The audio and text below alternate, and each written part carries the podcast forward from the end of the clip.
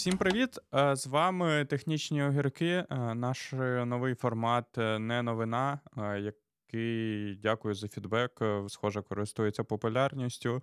Ми продовжуємо. Насправді, дивлячись на ті не новини, які з'являються на цьому тижні, то мені хочеться поприйменувати формат з назви не новина, а анонс через те, яка кількість різних анонсів виходить як і на минулому тижні, так і на цьому. Це просто всі хочуть цей, відкусити шматок хайпу від е, анонсу Сори, чи я не знаю. Але коротше, всі повернуті зараз на анонсах. І почнемо ми, звісно, з анонсу. Є така компанія Eleven Labs. Е, Вона займається тим, що робить різні текст-to-speech моделі. Е, В цілому, ну я б можу сказати, що з публічно доступних у неї найкраща якість, і вони вирішили продовжувати умовно займатися тим, що вони вміють. Це генерація звуку. І конкретно в цьому випадку вони вирішили хайпанути на анонсу Сори. Сора. Е, Нагадую, що це модель по генерації відео від OpenAI. Відео генеруються без звуку, якщо ви бачили ті демки, які OpenAI показував. Ну, в цілому, е, Eleven Labs зробили штуку, де також ти модельку, в неї передаєш текстовий опис того, що відбувається на відео, і вона під це відео, під цей опис генерує звукове, звуковий супровід. В цілому працює так собі. Ну, мені демки, які вони виклали в себе на сайті, е, взагалі не сподобались. Ну, типу, ну, коротше, типу, можливо, як ambient шум, воно непогане, але, наприклад, там є відео там з собачками, де, типу, на звуці є там гавкіт умовний, але він взагалі ніяк не співпадає з тим, що відкривається там рот чи ні. І мені взагалі здається, що цей захід, типу, генерації звука для відео по опису, це взагалі якась крінжа. Е, Ну, тому що насправді потрібно робити генерацію звука для відео по відео. Навіщо? Ну, типу, навіщо тут опис? Я не розумію. Коротше, зробили, на мою думку, якусь херню, але там анонс цей трішки завірусився. Е, Не так сильно, як Сора. Чуваки вирішили спробувати залетіти на хайп. Не дуже вийшло. Google в цей час не сидів на жопі ровно і виклав свою велику е, текстову модель в відкритий доступ. Е, Це не е, Gemini він виклав. Він виклав іншу модель, це модель Gemma. Вона тренувалась по тим самим підходам, що і тренувалась Gemini. Вони виклали дві версії моделі: версію 7B і, і 2B. 7B для якби умовно реального застосування, 2B більше для застосування on-device. Е, Мене особисто більше цікавить 7B версія. Е, Які в неї є технічні особливості? Е, Перше, е, в неї значно більший контекст, ніж в принципі в усіх опенсорсних моделях, які є. Зазвичай всі обмежуються умовними там 4 тисячі токенів контексту. Тут ем, гема тренувалась 6 тисячами токенів контексту, але це таке, такий са- сахарок, я б сказав. З того, що дійсно вау, у них е, досить великий токенізатор. Е, Він містить е, 250 е, тисяч токенів. Токен це умовно репрезентація там, ну, перший рівень токенів це, звісно, репрезентації символів окремих, але далі це йдуть якісь конкретні слова, і е, там, судячи по такій кількості різних е, токенів, які є, е, Гема бачила плюс-мінус всі е, мови світу, і вона вміє з ними працювати нативно, а не так, як більшість там е, моделей, які е, для мов відмінних від англійської генерація йде, типу, де токен умовно дорівнює одному символу, а не одному слову, як це відбувається для англійської. А це означає, що в цілому е, там, ці моделі мають показувати кращу якість. Е, ще з того, що було помічено, це те, що вона не цензурована. Е, вона вміє спілкуватися про умовні на умовні 18 плюс теми. Е, взагалі без проблем. В неї це добре виходить, на відміну від тієї ж самої лами. Google разом з релізом виклав результати синтетичних тестів різних, які є, і по ним. Гема 7B показує якість е, кращу, ніж Lama 30B, і дуже-дуже близько до якості е, Lama 70B. На поточний момент записуємось ми в неділю 25 лютого. Це пройшло десь дня 4, здається, від анон... Е, від релізу. Люди вже спробували зафентюнити гемо під е, свої юзкейси, і зустрілися з тим, що там досить багато різних багів. І вони так і не змогли в кінцевому результаті досягнути там тієї фейнтюненої моделі, яку хотіли. Там і місцями out of memory вилітає, і там умовно параметри, які зазвичай в моделі там всі хочуть регулювати, там умовний е, repetition penalty, який там не дозволяє повторювати одні ті самі символи підряд. Е, Це все. Коротше, все, типу, будь-які параметри, відмінні від дефолтних, е, ламає модель і нічого не працює. Е, тому Е, там очікування є, що Google, звісно, подивиться на ці проблеми і в найближчий час зарелізить фікси. Але в цілому модель багато ну, має досить великий потенціал, і там я планую спробувати перевести внутрішню внутрішню нашу модельку на гему, як тільки ці всі баги будуть пофіксшені.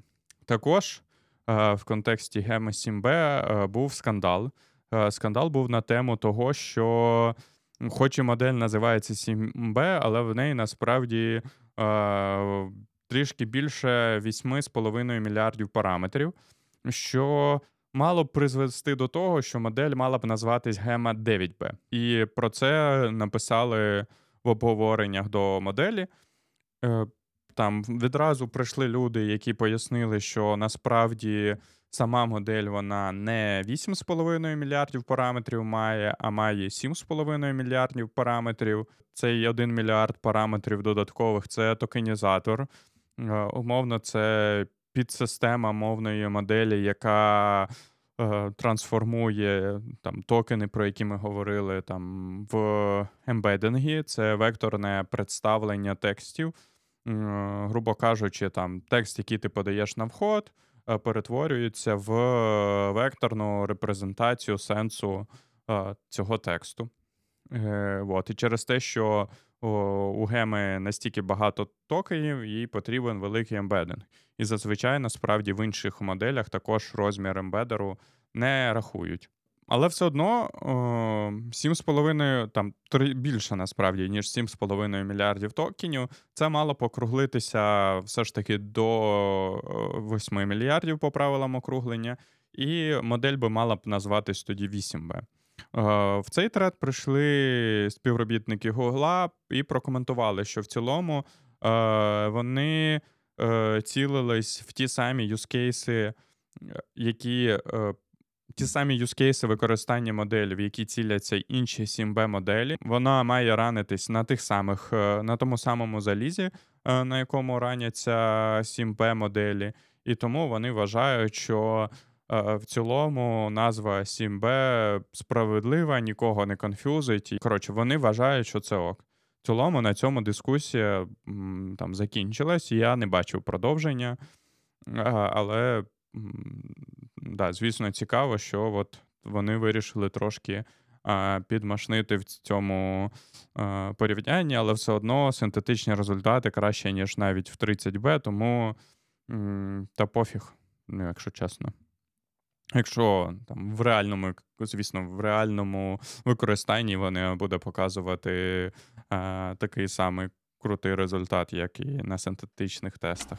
Також про анонси текстових моделей є такий сервіс, е, як Find. Це ChatGPT для програмістів. Що вони роблять? Е, там в цілому в перших версіях вони в тупу використовували е, моделі від OpenAI, але вони е, там твій текстовий запит проганяли через ChatGPT, перетворювали його в пошуковий правильний запит. Далі пошуковий запит повертав там якусь кількість сторінок. Е, які релевантні до твого запиту. Далі вони умовно сумаризувались е, теж далі чатом GPT, і на виході отримували е, там, відповідь на ті питання, які ти ставив. А зараз же у них є власні моделі Field Find 30B і Find 70B. От вони анонсували. Find 70B на тесті Human Eval показує результат е, краще, ніж е, е, ChatGPT 4, що, в принципі, круто. А також, на відміну від ChatGPT, він в 4 рази швидше працює. Е, модель Find 70B базується на код Lamy 70B, е, і я так розумію, що вони файнтюнять на даних е, від користувачів свого сервісу. Тобто вони, напевно, якось їх перерозмічають і так далі. В цілому сервіс дуже крутий. Я час від часу їм користуюсь. Мені дуже подобаються результати його роботи. Тому як для вирішення різних е, програмістських питань дуже рекомендую. Компанія Stability AI анонсувала третю версію моделі Stable Diffusion. Е, Stable Diffusion це їхня модель для генерації зображень. Е, є там, як по назві зрозуміло, що було до цього дві версії Stable Diffusion. Така, також є версія Stable Diffusion XL. Е, в цілому, це це open-source моделі, і їх часто використовують як базові для е, різних систем по генерації зображення. І там, я думаю, мінімум 90% різних тулів по зображень, по генерації зображень, які ви бачили, вони базуються на Stable Diffusion. Е, з того, що видно з демок, які е, Stability показали покращилась якість зображень, які генеруються моделлю.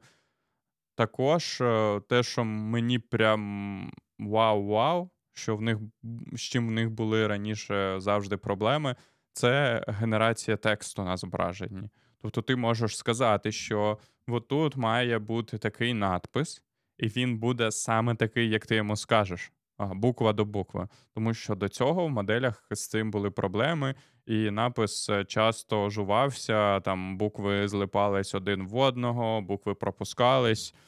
Коротше, отримати той напис, який ти хочеш, було неможливо е, всередині зображення. Зараз цю проблему вони вирішили. У них є формочка, де можна запросити е, ранній доступ до моделі. Але найбільше питання, яке є навколо Stable Diffusion 3, це а чи буде він кращий, ніж е, Stable Diffusion XL? Е, тому що Stable Diffusion XL це значно більша модель, ніж класичні е, Stable Diffusion, і наразі вони показують значно кращу якість, ніж Stable Diffusion, умовно, 2, який вийшов три місяці чи чотири місяці тому, при тому, що Excel вийшла більше ніж півроку тому. І все одно Excel показав якість кращу, ніж е, Stable Diffusion 2. Тому чекаємо, коли вони таки відкриють е, доступ до моделі всі, ми подивимось, чи чи варто нам переходити з SDXL до Stable Diffusion 3, чи все ж таки залишаємось жити на SDXL. Якщо ми проговоримо про SDXL, е, є ще одна компанія під назвою PAL чи PLAI, е, не знаю, як правильно. Е, вони займаються тим, що вони роблять безсерверні бекенди для різних моделей. Основна особливість цих бекендів, що моделі там працюють дуже швидко, і вони зробили е, Lightning-версію е, Stable Diffusion Excel, і вона працює неймовірно швидко. Е, тобто, в середньому, те, що я там грався з нею, генерація одного зображення займає в 200 мілісекунд. В найгірших кейсах це було до 500 мілісекунд. Але ну це прям умовно генерація зі швидкістю думки. Ти тільки вбив промпт, а в тебе вже є нове зображення. Це прям магія.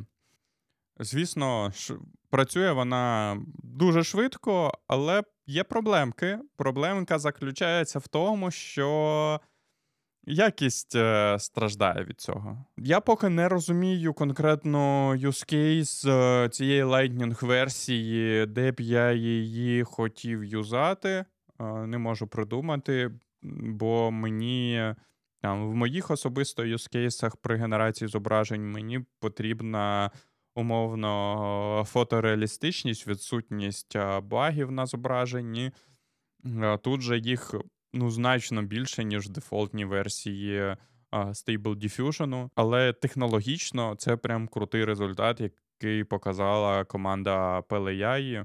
Е, я думаю, що вони це більше будуть використовувати як е, use case для того, щоб продавати свої послуги.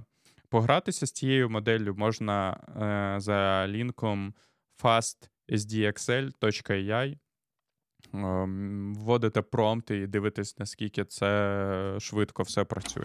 У всіх, хто займається побудовою різних ai рішень, зачасту виникає питання: а де взяти дані для того, щоб навчати свої моделі? І у Google, як у компанії, теж, звісно, є таке питання. Здається, що от е, ми. Там у нас є і пошукова система, є і Е, купа різних документів у нас зберігається, є там умовний YouTube з купою відеоконтенту. Але така ситуація, що е, вони не можуть використовувати цей контент для навчання власних е, нейронних мереж, тому що цей контент належить не їм. І для того, щоб закрити це питання, нещодавно виявилось, що Google заключив договір з Reddit, де за 60 мільйонів е, доларів, де Reddit е, дає доступ Гуглу для до даних е, своєї системи.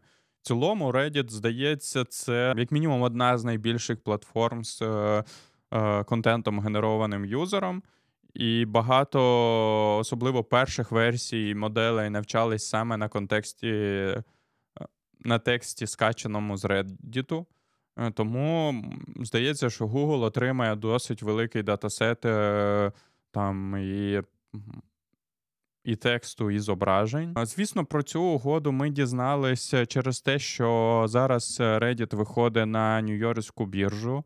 Е, користувачі Reddit з високим рейтингом можуть навіть собі придбати перші. Е, стоки в рамках е, самого IPO процесу. Тобто, скоріш за все, вони зможуть їх придбати по, значно нижчій ціні, ніж е, в момент, коли ці акції почнуть торгуватись публічно на біржі. З цікавих факти, фактів, дотичних до новини про Reddit, є те, що 8,7% компанії належить Сему Альтману. Е, можливо, до речі, OpenAI теж е, користувався цими е, зв'язками і купував собі теж дані у Reddit. В цілому, наскільки я знаю, це досить непублічна інформація. Більшість компаній, які займаються штучним інтелектом, так закривають свої питання датасетів. Ну, мені здається, що 60 мільйонів як для Гугла чи для OpenAI з їхньою поточною капіталізацією, хоча про OpenAI складно говорити про капіталізацію. Це не такі великі гроші, е, тому всі просто йдуть до різних е, власників контенту і купують у них це стоки, це Reddit, це мовний Twitter. Twitter теж продає свої, до речі, дані. Цього хайпу з AI е, збільшується попит на відеокарти. І по ринку пішла чутка, що е, компанія Microsoft зараз займається розробкою е, своєї власної мережевої е, карти для того, щоб прискорювати навчання різних нейронних мереж. Ця мережева карта фокусується на тому, щоб якраз оптимізувати комунікацію між відеокартами для того, щоб там менше часу витрачалось на умовну синхронізацію різних станів між е, відеокартами і так далі. Е, тому що, е, в принципі, зараз навіть найменші умовні там 7B, 13B моделі для того, щоб натренувати, тобі не досить однієї відеокарти. Тобі, як мінімум, потрібен там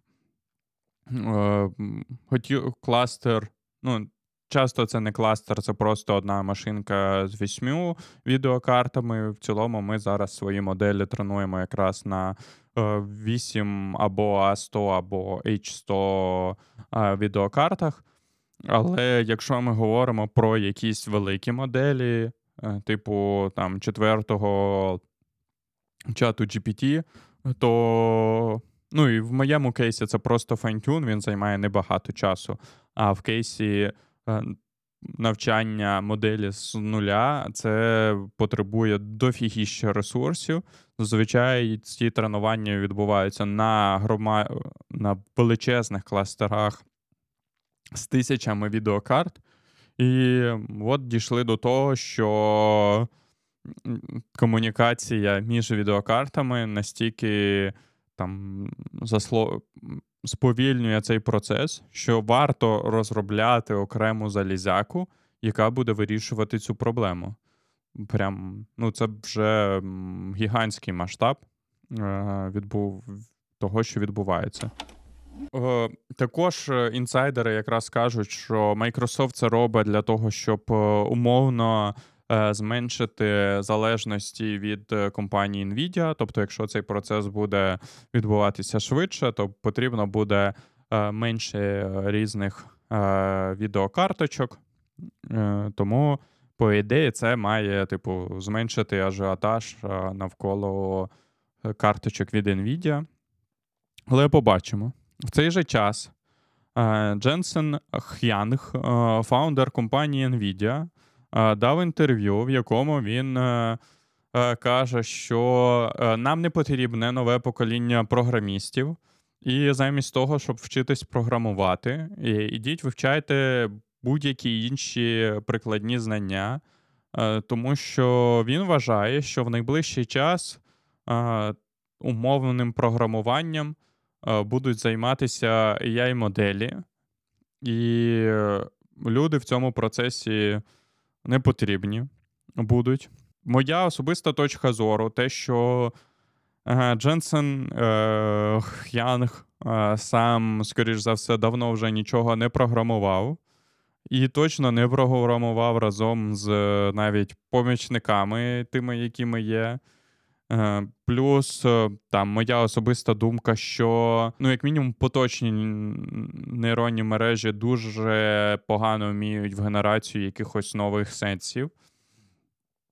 Плюс їм потрібно якось це все перевіряти на реальному світі. Е, тому я все ж таки вважаю, що програмісти потрібні будуть. Потрібні будуть програмісти з більшою компетенцією. Е, тому що там да, менше буде задач, умовно, зробити веб-сайт. І цю задачу, скоріш за все, так, AI на себе забере, але все одно залишиться купа складних інженерних задач, які доведеться вирішувати. Е, навіть банально задачі побудови і покращення штучного інтелекту. Е, це теж задача, яку вирішують умовні програмісти. Тому я з ним дуже не згоден, але згоден, точніше, згоден частково, що програмісти рівня ПТУ нам, звісно, потрібні, скоріш за все, не будуть. Тому що так, як він і сказав, там, в найближчі там, 10-20 років більшість програмістських задач будуть вирішуватись натуральним натуральною мовою, тобто, де ти звичайною мовою кажеш, що мені потрібен сайт, от такий-то, такий-то, і далі там штучні, штучний інтелект сам згенерує його. І більшість питань вирішить але там все одно залишаться високонавантажені системи, все одно залишаться місця зі штучним інтелектом, все одно залишаться задачі е, розробки там нових процесорів, е, інших нових технологій. Це все залишиться. Це значно більш складні задачі. І в цілому е, мені така перспектива дуже подобається. Мені б хотілося, щоб. Е, більше людей у світі займалось вирішенням саме цих фундаментальних задач, а не умовним пілянням мільйона різних вебсайтів. Листав я на днях е, TikTok і наткнувся на такий е, цікавий сайт. Знаходиться він за доменом explorer.globe.engineer. Задумка дуже цікава цього сайту. Е, хлопці чи дівчата, які робили цей сайт, вони вирішили зробити тул, який ти там вводиш умовно свій запит. Там Я хочу вчитись е, вивчити штучний інтелект. Далі ця система розбиває е, штучний інтелект на підпункти. Е, там, Ну, коротше, декомпозує, там, здається, три рівні декомпозування. Е, далі на останньому рівні вже е, кожна тема е, представлена певною інфографікою, яка там допомагає розібратись в конкретній темі. В ідеалі цей сервіс має допомагати вивчення, вивченню нових якихось знань. Особливо там, коли ти там перший підхід до вивчення чогось нового, з чим ти не працював. Е, ідея дуже крута, як на мене. Але є нюанси в тому, що працює це, звісно, дуже фігово. Е, банально, там я поробив декілька запитів.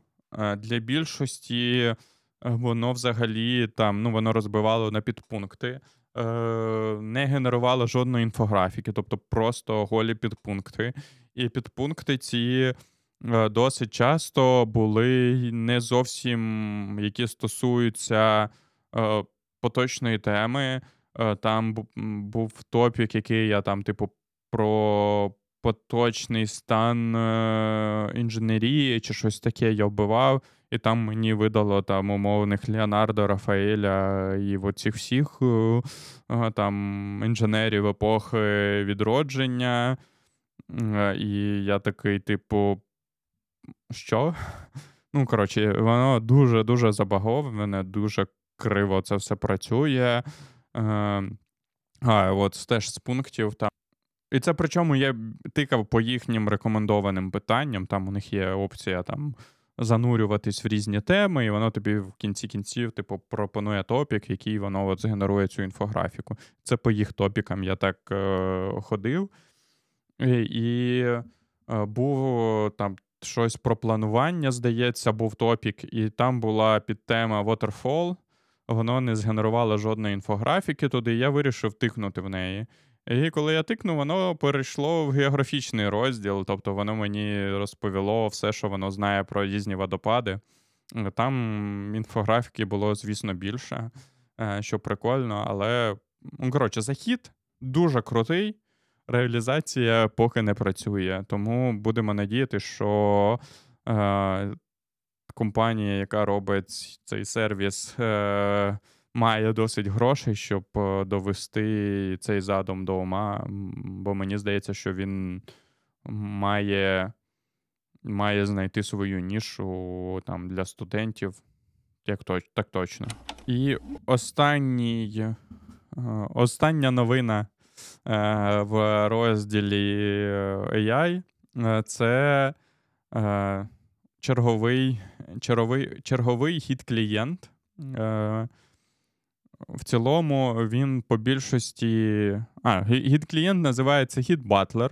По більшості він е, орієнтований на інженерів, які люблять е, мати повний мес в себе в workspace і робити відразу 10 е, справ одночасно. Е, Вони дають можливість е, там тримати умовно дві бранчі працюючі і перекидувати е, код. Е, з однієї бранчі в іншу, і потім це все там комітити в конкретні бранчі. Тобто в тебе може бути окрема бранча там для фічік якоїсь, і окрема бранча для умовного рефакторингу. І ти поки там пілиш фічу, ти такий, о, це треба теж зарефакторити. І коротше, ти швиденько зарефакторив і потім кинув цю бранчу. Я для себе, чесно, юзкейсів не побачив в цьому місці. Але чому е, це потрапило в розділ AI, е, цей гід клієнт? Тому що в нього є ai фіча і, в принципі, є фіча крута, яку це зараз я не бачив, щоб хтось це робив. Але це генерація коміт меседжів по е, тому, що ти комітиш. І це насправді прикольна фіча, бо часто ну, мені дуже складно буває придумувати коміти. Особливо в якихось педпроєктів, де я якраз трошки месі веду свою роботу, де у мене зазвичай в одному коміті йде декілька функціональних змін, і ти такий придумаєш, як це все краще описати. В цьому місці це, звісно, прикольна тула. Ставити я собі не буду, але якщо ви любите, е, от як я описав, трошки е, трошки тримати хлам в себе в репозиторії, то, можливо, вам ця тула зайде. І е, до не аїшних е, новин. Е, Apple випустила статтю, де вона описує, що там як вони використовують новий алгоритм шифрування. Е, він здається, QP3 криптостійкий настільки, що його неможливо зламати навіть квантовими комп'ютерами. Я не розумію, наскільки доцільно було е, цей перехід робити зараз. Е, але, ну, напевно, Apple щось знають, тому вони квантово криптостійкі алгоритми використовують. В цілому, під капотом використовується алгоритм е, під назвою Kyber. Е, його використовує також е, в себе для шифрування такий месенджер, як сигнал. До речі, сигнал е, дав можливість не показувати людям свій номер телефону. Він дав можливість завести нікнейми і додавати в різні місця людей по нікнейму. Тому ваш номер телефону тепер може залишатися в безпеці. Компанія JetBrains е, випустила блогпост про те, що е, вони зараз займаються переробкою терміналу всередині IDE. Е, в цілому переробка виглядає досить прикольно. Вони покращили візуалізацію інформації всередині терміналу, і тепер умовно кожна команда, яка була виконана в терміналі, це один блок.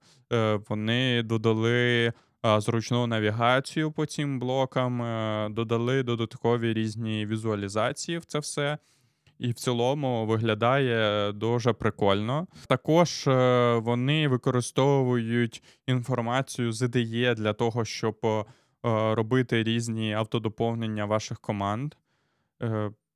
Це теж прикольно. Мені здається, що Крім JetBrains, напевно, мало хто може це зробити. Ну, потенційно, VS Code купою плагінів, але от е, JetBrains, так як у вас у них є весь контекст про ваш е, код, то вони можуть е, правильно підказувати команди в контексті коду, особливо там підтягувати з умовного NPM список команд, які у вас є, і так далі.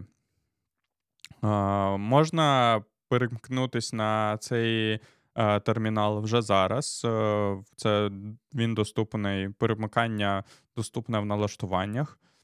Е, він зараз в бета-версії, тому можуть бути баги, але виглядає цікаво, треба йти пробувати, я думаю.